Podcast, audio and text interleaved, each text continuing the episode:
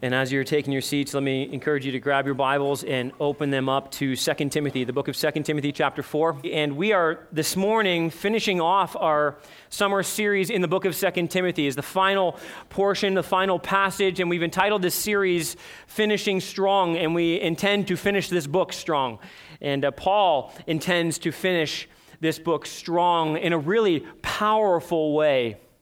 The Apostle Paul has written this letter to Timothy, the young pastor who's in Ephesus. He's written amidst much persecution, amidst much opposition to the gospel. Right now, Paul writes sitting in a pit, and he's awaiting his death.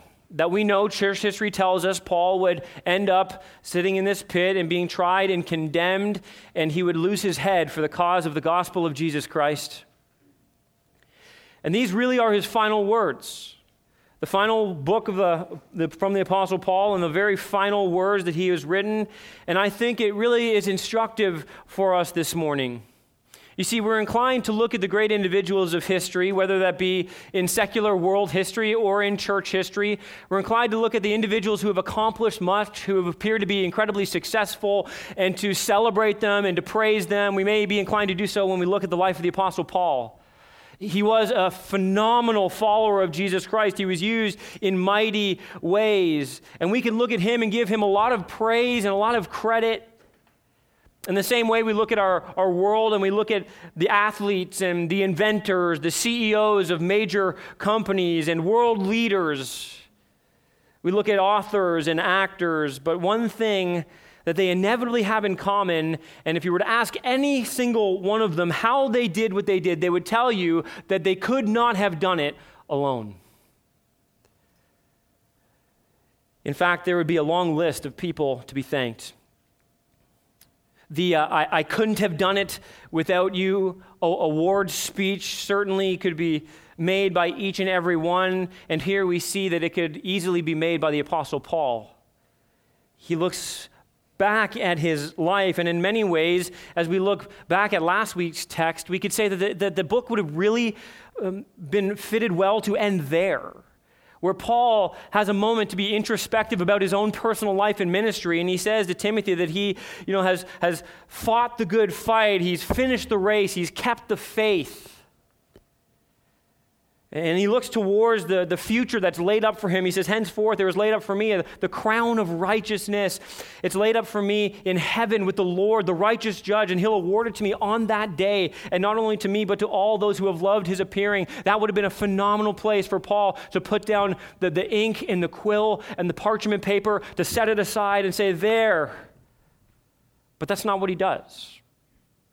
Instead, he turns now to some relationships to some individuals who really exemplify what it means to be a part of a community and to strive together as a community. And it's important to know that as Paul sees his ministry in his life, he longs to finish strong. He longs for Timothy to finish strong, to persevere till the end. But as he thinks it over with these final instructions and acknowledgments, he, he wants Timothy to get the sense, and he wants us, I believe, to get the sense that he was not alone on this mission. And while this is the final leg of his relay, while he is passing the baton off not only to Timothy, he wants us to see he's passing it off to a number of other individuals as well. There is here a list of those who are known and a list of those who are unknown.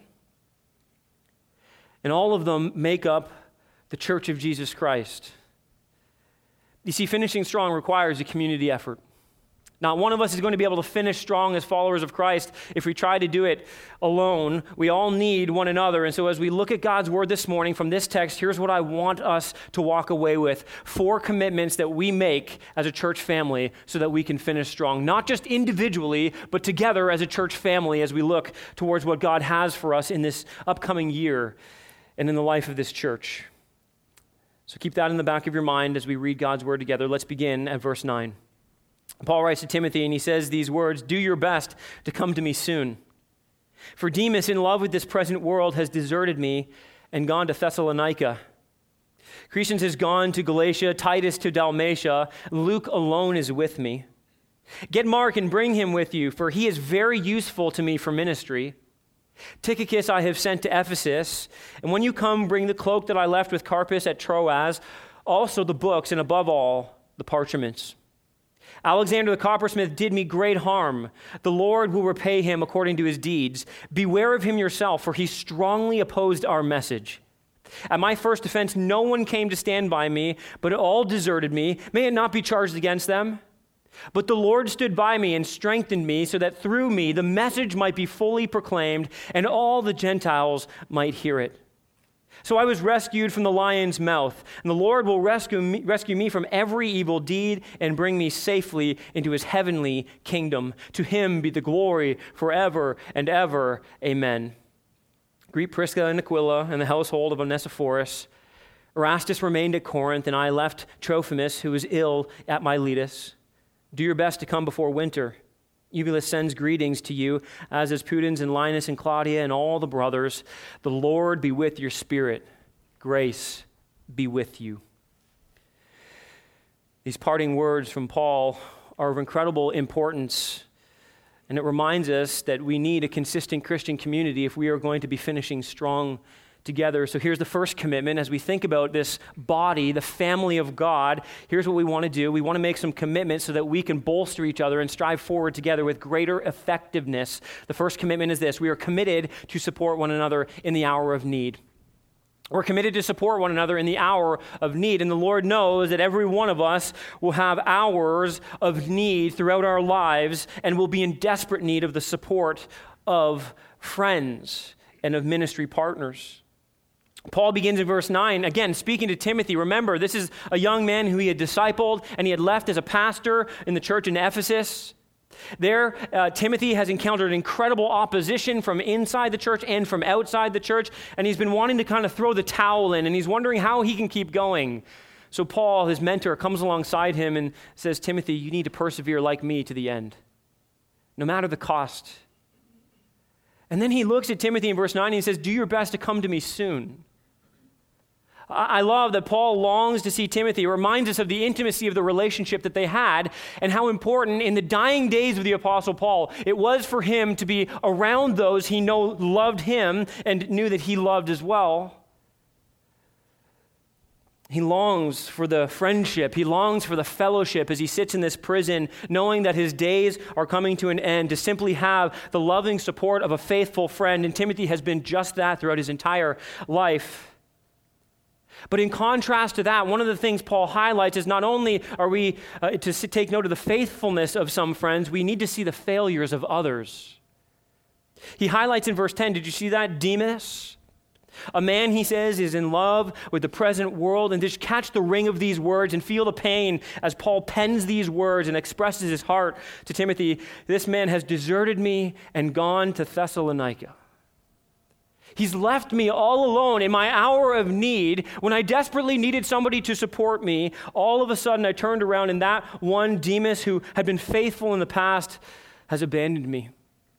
We know from Scripture that Demas was actually a ministry partner of Paul. Paul writes about him in Colossians chapter 4 and in Philemon, and he mentions him as a fellow worker in the gospel.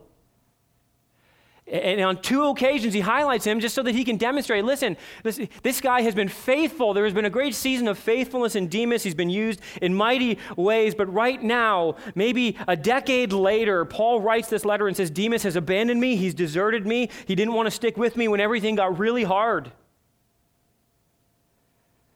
You know, we can learn from this as we look at Demas. You see, it's possible to be incredibly faithful in one season of life to the Lord and utterly fail in another season.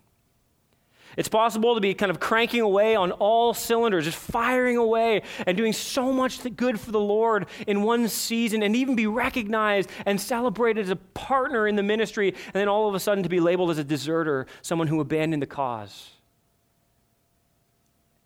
Why, why would Demas desert the great apostle Paul in his time of need? Paul says it very clearly here that he was in love with this present world, a statement that we see and we can resonate with so sadly in our lives. You see, this is what this meant for Demas. He was loving this earthly, visible world with all of its comforts. In contrast with the invisible, still future kingdom of the Lord Jesus Christ, which was the object of the highest love and affection for Paul. Here, Demas looked at this present world and he said, This is where my home is. I long not for struggle, not for sacrifice, not for suffering for Jesus Christ. I just want to be comfortable. So get me away from anything that's going to cause any kind of chaos and just let me be peace, at peace and be at rest and be in comfort. On the surface, it doesn't sound that bad.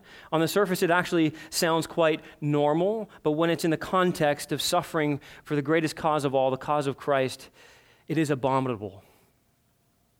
There is an intentional contrast that Paul is setting up here, by the way. Demas, in love with this present world, look back at verse 9 with me, or 10, excuse me, verse 8. Paul talks about the day that he will be awarded by the righteous judge the crown of righteousness. And here's what he says not only to me also, but to all who have loved his appearing. The contrast is between those who love this present world and all of its comforts, and those who love the appearing of Jesus Christ and are willing to suffer through whatever is necessary to get there.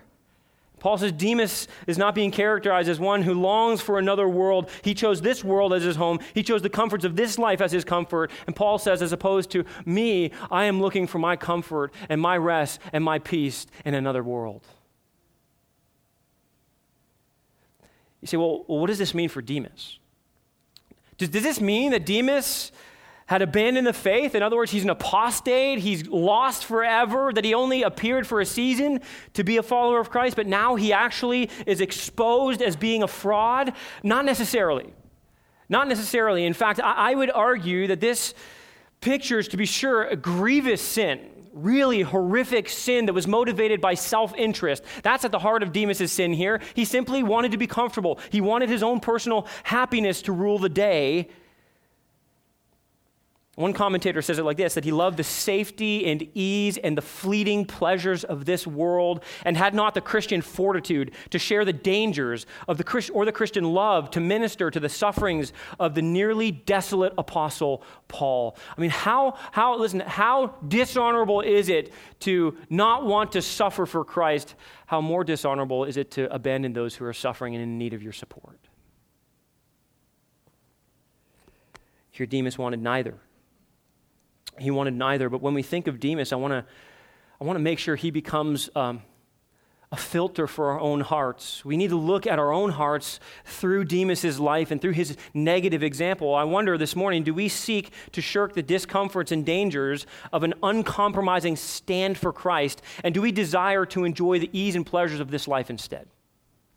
It's, it's a really important question for every one of us to wrestle with, and sometimes we need to wrestle with this question daily in our hearts if we're honest, don't we? We, we often long for the comforts and the entertainment and the pleasures of this life, and we put off the greater comforts, pleasures of the life to come.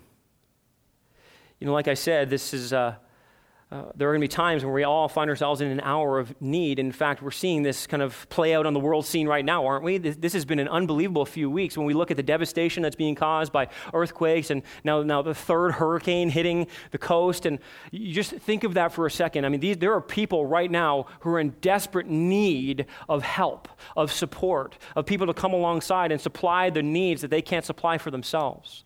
I was really struck during um, Hurricane Harvey in Houston. You know, I got some friends in Texas, and we were just in Texas over the summertime visiting some of our friends in Austin.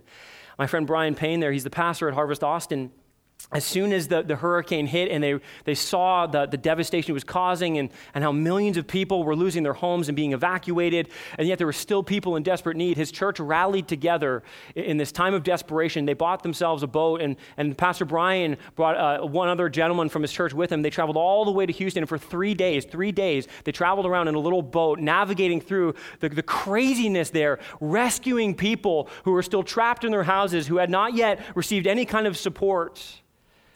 It was a really, really sweet example. And not only that, I love what we see. Listen, in the midst of the devastation, which is devastation, which is horrific, one of the beautiful things we see about humanity is that they rally together to come to the aid of those who are in desperate need. That is a common grace of God that the world can come together in these ways. How much more should it be a reality for those of us who know the comforting aid of Jesus Christ? The church of Jesus Christ needs to be the primary people, the primary place of support. It is the place where we rally together to meet the needs of those who are hurting. It is the safe place we walk into each and every week, not to put on some kind of a facade as if everything is fine and none of us have any problems or hurts. It's the place we come to show that we are desperately in need. Timothy mentions some, some other friends here, or excuse me, Paul does. And you'll notice that they're in a bit of a different category. Demas alone has deserted Paul and gone to Thessalonica. Crescens has gone to Galatia, Titus to Dalmatia. These two men have not deserted like Demas. The qualification of being in love with the present world does not apply to them, it applies strictly to Demas. And likely, what we need to see from this is that, yes, Paul was alone and that these other men had gone on different ministry assignments. And even in the midst of them doing what is right and what is good, Paul still felt that. He felt the loss of good men, good friends, good partners doing what God had called them to do. And so he sits now lonely, but at the same time, not alone. I love verse 11. We're reminded that he says, Luke alone is with me. Again, he, he sits there in the cell, but he has never been fully and truly abandoned by his friends. Luke is the, the great physician. He is the writer of the Gospel of Luke and the book of Acts, and it is more than likely that he is the one who is actually penning this letter to Timothy right here. He has gone through so much, and he has become a, a faithful and beloved friend and traveling companion of Paul. And then one more surprise added here.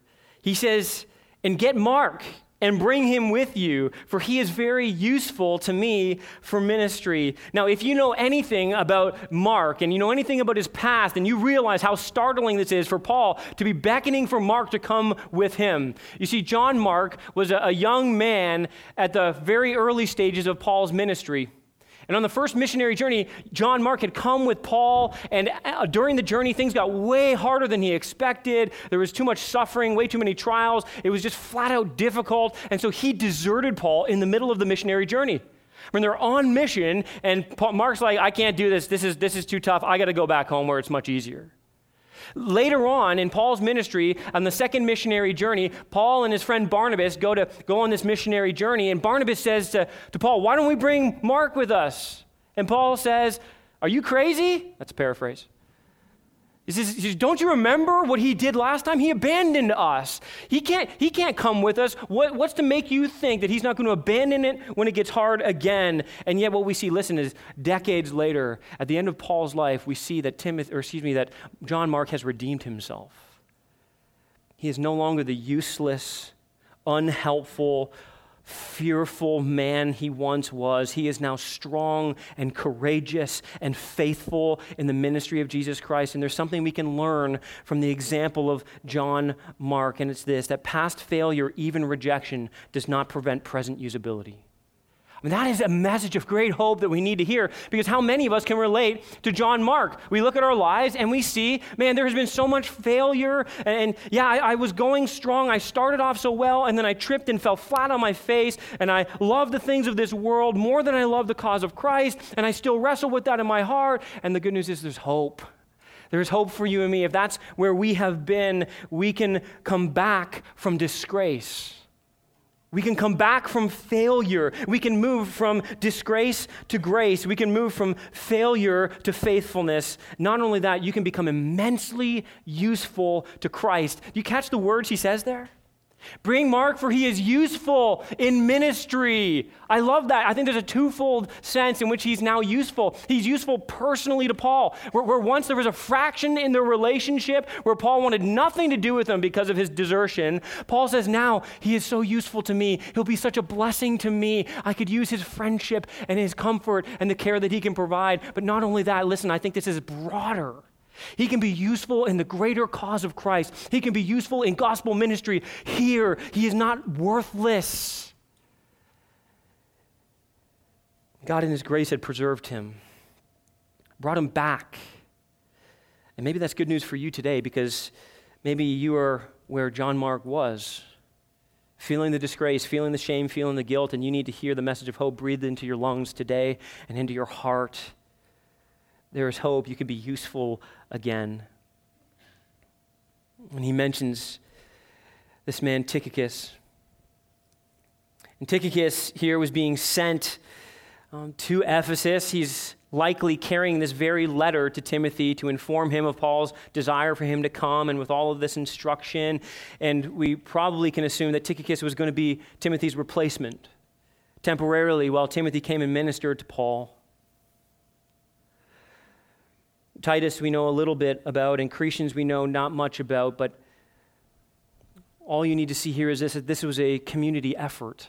The ministry of Paul was never a solo uh, sport. It was never individualistic. There was always a team of people. And as we look at Timothy and what was, what was required of him, Paul was saying, Come to me. And by the way, this was going to be a long and expensive journey that Timothy had to make at much personal cost to himself personal effort and energy and finances, and personal cost because of the opposition he would face. I think we need to glean from this as well that there's always a cost to supporting others in difficult circumstances. If we feel like we can get away with no cost to ourselves in supporting those in their hour of need, we're kidding ourselves. It is always costly. Your resources, your time, your effort, your energy, and while you could be doing other things that would bring you greater comfort, God calls us to step out in faith and to support those in their hour of need. The support that counts is the support that costs. If we're going to finish strong, it's essential that we not only experience that from others, but we provide that for others. See, Paul teaches us something that we need to hear as well that we shouldn't be afraid to seek support when we need it most. I love Paul's heart. Come and help me. Get here quickly. I need you. And so many of us need to hear this because our pride prevents us from receiving help from others. We want to put up this facade like everything's okay and I don't need your help and I, I can't ask for help because that would show too much weakness and frailty and fragility and you think less of me. And yet, Paul, the mighty apostle Paul, in a moment of weakness, he's not afraid to reach out and say, Would you help me, please?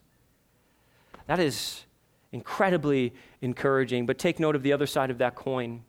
We need to be a people, we need to be a church who seeks to support. We're not afraid to provide for those who have needs. In fact, we go above and beyond to support those, especially, especially as they suffer for Jesus.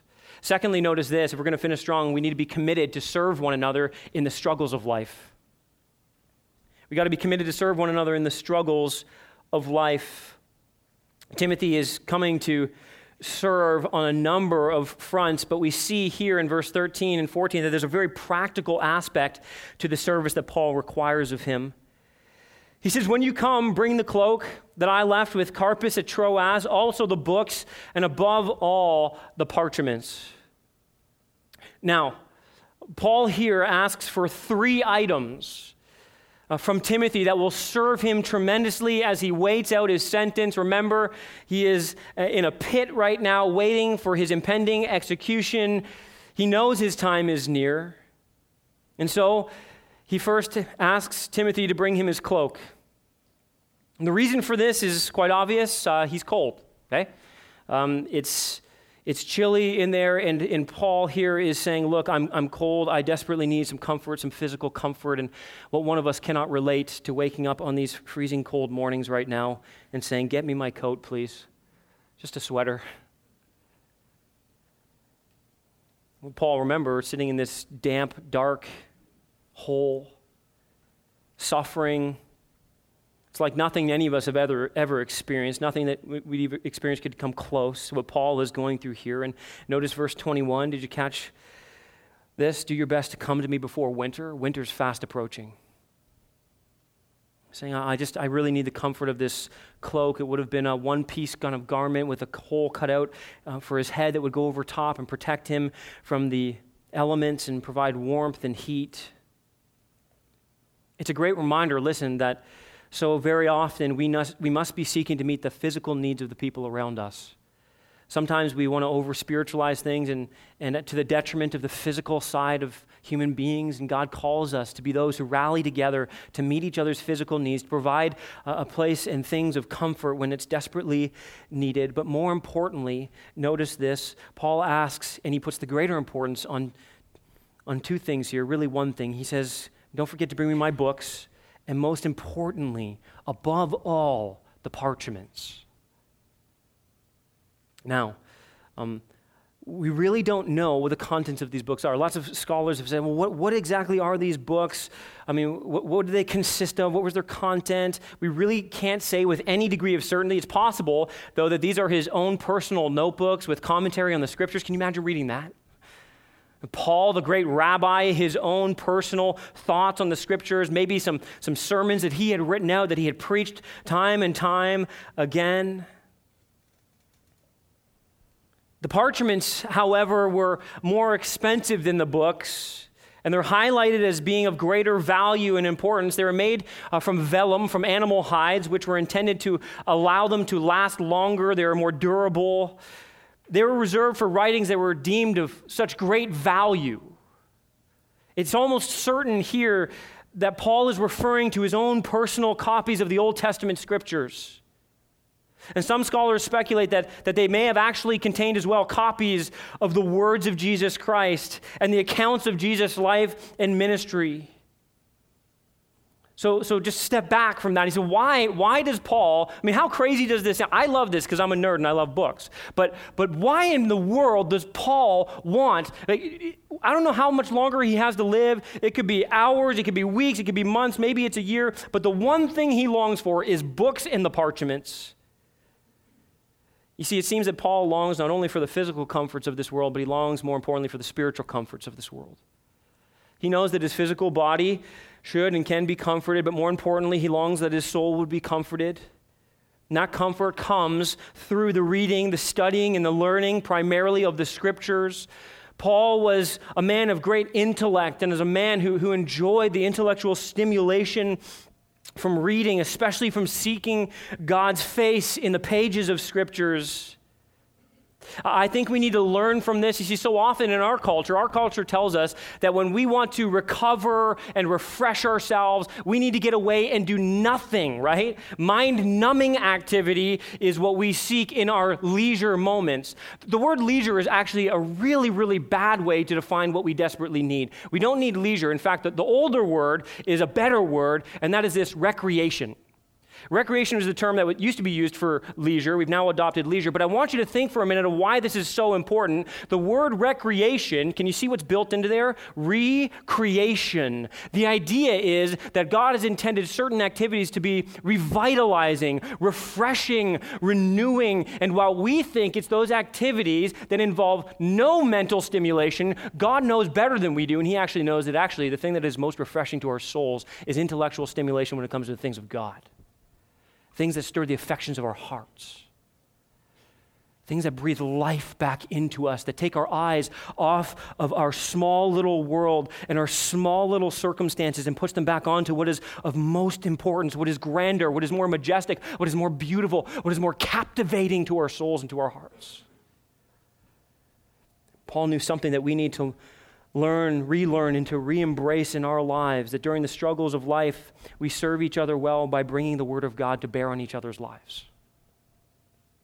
You see, it is in the Word of God the supreme source of comfort and strength for our weary souls, and that is where we must turn in our times of need. Paul longed to read the Word of God. I can just tell you this from personal experience that there have been moments of meeting with people on their deathbeds or in hospital rooms, a loss of a child, loss of a loved one, in devastating circumstances where all you can do is simply be present with them. But one of the most comforting things to do, especially with fellow believers, is to take God's Word and simply say, Look, I don't have words right now that I can offer you, but let me open up the Word of God and read to you of Him and of His glory and of His good purposes. Now, I don't mean this in a trite way because sometimes we can take the Word of God and we can beat people up with it, right? We can just throw, you know, quote scriptures in people's face. Well, you just need to trust God. And don't you know what the Bible says? We can use it more as a battering ram than as a, a blanket to comfort. But I don't want a pendulum swing too far to the other side. Sometimes we react against people using the Bible that way. And so we say, well, don't ever use the Bible then. Just be present with people. Can, can we not go there? Can, can there be some middle ground where we say, no, I need to be present, but I need to bring you into the presence of the living God? I need you to hear from Him. I need you to hear what is best for your soul. I need you to feast on Him and fix your eyes and your gaze upon Him. I need you to know His character and His attributes. I need you to be reminded of the salvation that He has accomplished. I need you to remind, be reminded of the glories of heaven from Revelation 21 when you're lying on your deathbed. this is what we need. And one of the most comforting things that people have done for me in my life is sitting with me and opening up the Word of God and just reading it with me. Or sometimes somebody will send me a text, uh, just a scripture verse, just out of the blue, and, and, and they'll never know how deeply it encouraged me and how God had used it that day in my life and in my heart. Can, can we be a people? Listen, here's the point for us. Can we be a people who take God's Word and we pour it out into others' lives? We pour it into them, especially during the struggles of life. Let it be the comfort that God has designed it to be. I love that in the midst of Paul longing for comfort from Timothy and from his presence, Paul, still the, the comforter, the, the one who loves so deeply, he's looking to now protect and serve the one who's seeking to serve him. Did you catch this? There in verse 14, he, he just warns Timothy Alexander the coppersmith did me great harm, he says. The Lord will repay him according to his deeds. Beware of him yourselves, for he strongly opposed the message. Listen, the bottom line here is this Paul knows that Timothy in his travels is going to come across a lot of people who hate the message and the messenger. And one of the greatest adversaries that Paul had come across was this man named Alexander, and he was by trade a coppersmith. This is helpful for Timothy to be able to identify this man. Many scholars actually believe that, that it's this man, Alexander the coppersmith, who's responsible for Paul's imprisonment at this moment. He's the one who riled up the crowds, he's the one who's got Paul on trial, he's the one who's calling for his execution. He so hates the message. Did you notice that? He hates the good news of Jesus Christ. He hates the salvation that's offered in Jesus Christ. So Paul lovingly serves Timothy by warning him. Beware of him, he says. And by the way, the Lord will repay him for all of his evil deeds. What a great reminder. Listen, when we face opposition in this life, and a lot of our struggles are due to the opposition to the gospel, just, just know, listen, we don't got to attack those who attack us. We can let the Lord have the, the vengeance in those situations. God knows how to handle it far better than we do. We can leave it in His hands. But don't be foolish. Don't walk headlong into the opposition. Paul always, even in prison, trying to care for those around him. What a great example for us the call that we are committed to serve one another in the struggles of life. Thirdly, note this if we're going to finish strong together, we are committed to stand with one another in the cause of Christ. We learn by, as we already have seen, positive examples, but we also learn from the negative examples and here, Paul highlights a staggering negative example of faithlessness and of unfaithfulness. He says this in verse 16 At my first defense, no one came to stand by me, but all deserted me. He's likely referring to his first defense, the initial step of his legal proceedings. Paul is paraded out. He's put on display in front of the magistrates, in front of the, the court system. And there's obviously standing room and seating room for those who would come to hear the first defense. And you could have friends come along in, in support of you. And Paul gets paraded out, marched out, likely in shackles, called to give an account as to why he should not be in prison. And as he looks around the room looking for, for just a friend he knows is there to support him, he sees no one. No one. Just imagine the pain. All the time he had invested into them, all of the hours of discipleship, all of the linking arms and ministry together, and now when he needs them so desperately to stand with him in the cause of Jesus Christ, they are nowhere to be found. The rejection was personal. No one stood by me and it was total. There was no one. There is here, listen, there, there is implied guilt. In other words, Paul, Paul is looking. He, he says, he writes there, he, he's, he's reminding, look, they should have been there. They should have stood by me. They should have been there when I needed them the most. How many of us can relate to that kind of statement where you have gone through horrific things in your life? You've gone through pain at the hands of others or circumstances in life, and you look around for the closest friends that you have, the ones who say they love you, and they're nowhere to be found. This rips you apart. But doesn't this remind us, listen, that it's a potent reminder that we are all prone to fail one another, to let each other down, and to not step up when we should? It's easy to think of the times when others have let us down, amen? It's a lot harder to think of the times when we've let others down. But let me encourage you with this this morning. We've all done it, we've all been there. It's amazing to me how this so closely parallels another massive failure another failure to stand with one who deserved to be stood by. Can you remember Peter? You remember Peter, so boisterous, so fervent, so zealous in the things of the Lord. Jesus looks at Peter before Jesus' own trial and says, Peter, you are going to deny me three times before the rooster crows. And Peter says, Are you kidding me? I will never deny you, Lord. I will be with you to the bitter end.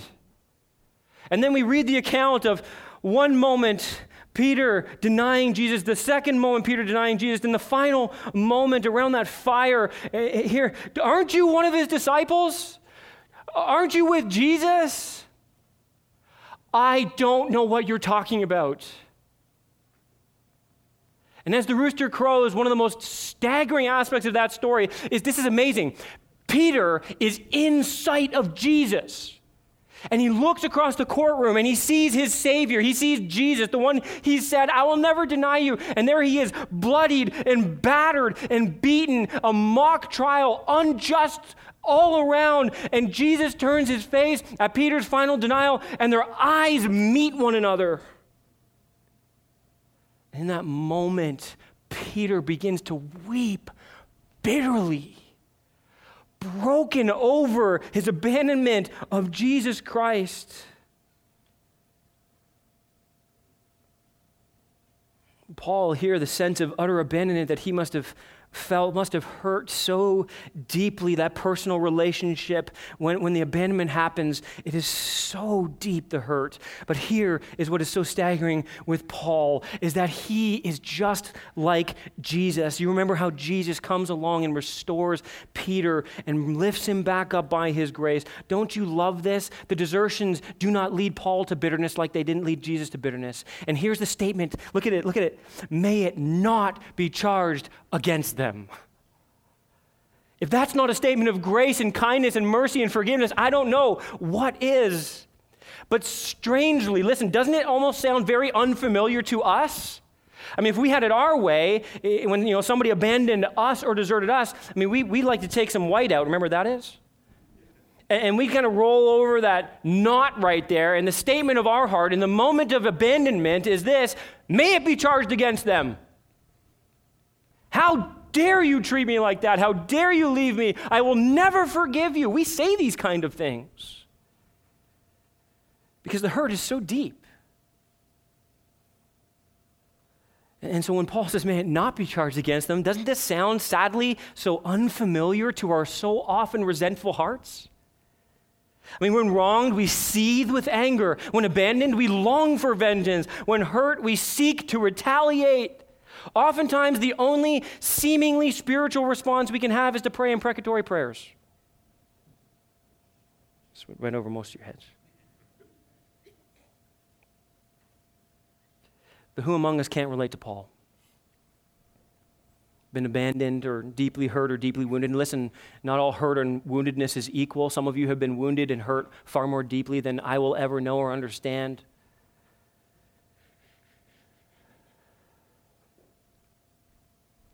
But we can all relate to Paul and the hurt that he experiences in this moment, those who are supposed to love us deserting and abandoning.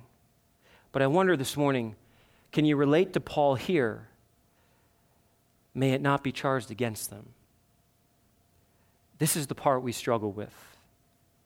I wonder if you are here this morning and you're holding on to some things, some wrongs, some pain, some hurt that's been done to you unjustly, irresponsibly, horrific but I wonder if you've been clinging to it, if you've been holding on to that resentment, you've been living in a state of unforgiveness and bitterness. You know, I say this often, it's, it's, it's not original to me, but, you know, that bitterness that destroys and corrodes from the inside, bitterness is, is like drinking poison, hoping the other person is going to die. I know some of you in here, like, I, just, I, I, want to be released from that. I can't, it is killing me. I, I'm an angry, unpleasant person. Nobody likes being around me because my anger over this hurt in my life has so infected every area of my life. Nobody can stand to be around me any longer. I mean, I, I just, I can't do it any longer. How do I break free of this bitterness and this unforgiveness? The answer, listen, the answer is to go straight to, do a beeline to the cross of Jesus Christ. And this is what Paul says in Colossians 3.13 and Ephesians chapter 4. He, he says that we are forgiving one another as God in Christ has forgiven you, right? Do you see that? Paul says this. He, he doesn't make conditions like, well, you know what? If they've done this to you, then don't worry about it. You don't need to forgive them. He expects that in the same way that God has forgiven us for every offense, every sin, if we've come to Him in repentance and faith, listen, if we have done that, then He says this let that be your example. You run to the cross and you see, listen, that there is nothing that God was not unwilling to forgive you of. And so there is nothing that you should hold against your brother or sister. Because while they sinned against you, their greater offense is against God Himself. We run to the cross you say, well, does that kind of overlook sin or excuse sin? No, and that's not what Paul is doing. Listen, we are called not to excuse sin, but to extend mercy. And there's such a beautiful picture here of Paul extending this mercy, but I want to speak maybe to the other side of that coin as well. You may be the one in here who has hurt another person. And so for you, it's not the bitterness that you're holding on to. You've actually justified your behavior or your actions. You have significantly hurt somebody, maybe even in this room, maybe somebody in your family. And for you, you need to hear this. What Paul is extending to you is the hope of a second chance. May it not be charged against them is one of the greatest words in all of the scripture, right? Like, this is what God, God is not holding our sin against us any longer. He has given us a second chance through forgiveness and grace in Jesus Christ. And by the way, He's given us a third chance and a fourth chance and a fifth chance. And He'll keep giving us chances because we don't earn favor with God. We received favor from God by grace, by faith in Jesus Christ. So maybe, though, today your response to this passage is simply to go before God and confess your sin, even before this message ends, even right now, to simply bow down and say, God, forgive me for what I have done to others, how I have hurt them so deeply with my actions and my behavior and my attitude. Lord, I need your forgiveness. And then I would call you, listen, the scriptures would call you, then to go to that person and make right what is wrong, be reconciled. While all deserted and refused to stand with Paul, he does make it clear with such conviction that he was not alone. I love this. This is so life giving to our souls. He says, At my first defense, no one came to stand by me, but all deserted me. May it not be charged against them. Look at verse 17. Here it is. But the Lord stood by me and strengthened me, so that through me the message might be fully proclaimed and all the Gentiles might hear it. Paul says, Don't you understand? I was running this race for the cause of Jesus Christ, and it was Him who stood with me. While all others, humanly speaking, abandoned me, I was never alone. What great hope that is for our hearts today. The Lord was with him. You know, if you stand for truth, you will often stand alone. But if you have God on your side, what more do you need? This is, of course, a massive confidence builder for every follower of Jesus Christ. Jesus has stood with Paul, by the way, physically. You remember that in Jerusalem? And it, one, is, one of his first imprisonments, Acts chapter 23, verse 11, he says that, that literally Jesus, the, the, the uh, incarnate Christ, came and stood with him, the exalted, risen Lord. He comforted him in his time of need. He stood with him in the cause of the gospel of Jesus Christ. He strengthened him to proclaim the gospel. And even here, we see, even listen, but people ask, is this literal? Did Jesus come and do the same thing here? We don't know for sure. But whether it is literal or whether it is spiritual in the spiritual sense, Paul knew, listen, Paul knew that the Lord was near him. He knew that when he was walking with Christ and fighting for the cause of Christ, that the Lord was always with him. A.W. Tozer says it so powerfully. He says this God is not here or there, but carried here or there in my heart. Christ in him and with him was his source of strength. He says that through me the message might be fully proclaimed. You see, that was Paul's mission, that was his agenda. Paul saw this opportunity of preaching the gospel in the official center of Rome as the fulfilling of the call that God had placed on his life. Remember when, when God set him aside, Jesus set him aside, you're going to be the apostle to the Gentiles. Paul says, I did it. I ran my race. I finished the course. I was faithful right to the very end. I had the chance to stand in front of all of, the who's who of this culture and society and declare with boldness, because of the strength of the Lord Jesus Christ, that the gospel is the hope for humanity. Paul stood in that moment and he made a powerful defense of the gospel, most probably one of the more powerful defenses the world has ever seen. And as a result, we see in verse 17 that the Lord, he says, stood by me and strengthened me, and I was rescued from the lion's mouth. He was in the clutches of death, and in that moment, God spared his life. His time was not yet over. In verse 18, he gives us all some confidence. He says, The Lord will rescue me from every evil deed and bring me safely into his heavenly kingdom.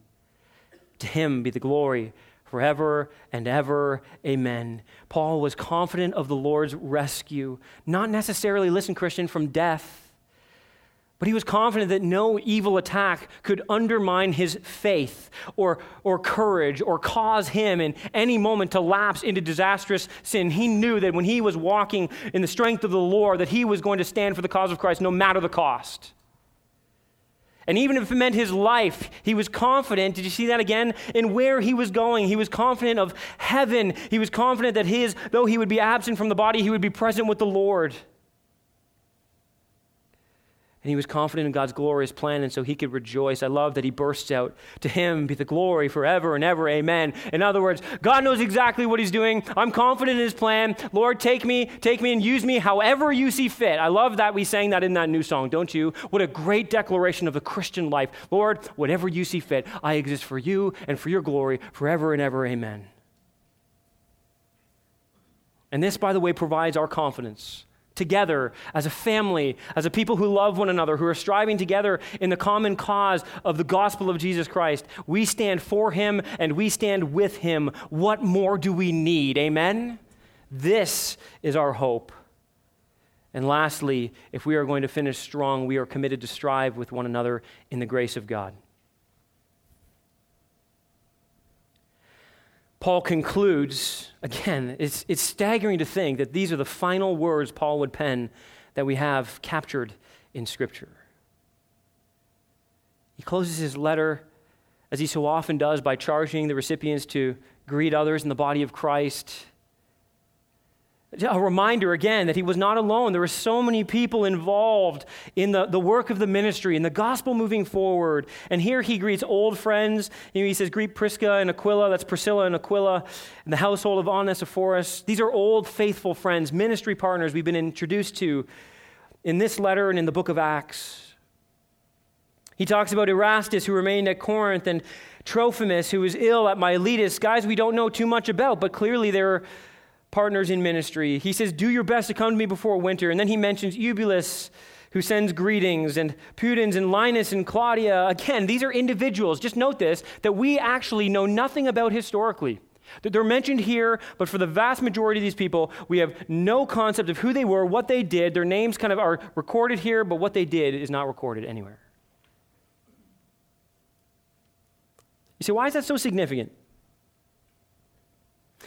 Well, simply because these faithful friends had been instrumental in Paul's ministry, and they had been instrumental in the ministry of the gospel of Jesus Christ.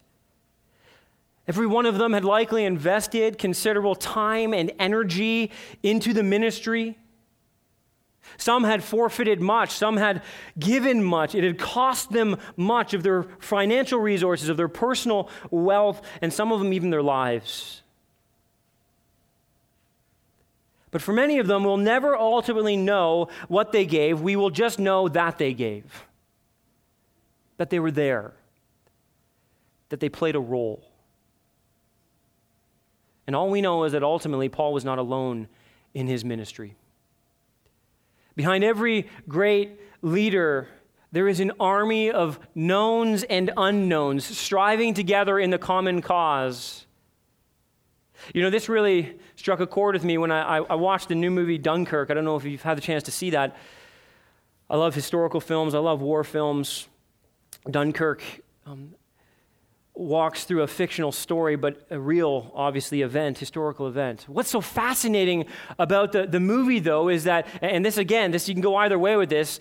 Um, it's fascinating. There's no backstory given to any of the characters, and in many senses, you don't even get to know the names of the main characters in the movie. They're simply just there, and this has driven a lot of people crazy. Like, I don't like that, and here's why: because you know we feel like to really get engrossed in a movie, we got to be brought into the story by being knit in our hearts to the character. Like, I need to know know them. I need, to, I need to connect with them. And here there is none of that. And this was very, very intentional on behalf of the, uh, the, the writer and the director of the film. And here's why because the names were unimportant. The backstory was unimportant. It was the greater cause. It was the mission. It was what they were fighting for, which was of ultimate importance at that time, at that place, to them for our history. It was of incredible importance. And so, to not detract from what was of utmost importance, they simply did not uh, elaborate on the characters. It was the bigger picture. The story not just of the battle, but of the entire war and the common cause, which was right and righteous and noble. And that is what makes each individual, from the least to the greatest, of utmost importance. You see, we may know their names or they may be lost in the annals of history, but they played a part in helping to accomplish the greater mission. It wasn't about them, it was about the cause, it was about something far greater than them. And in the same way, listen, church.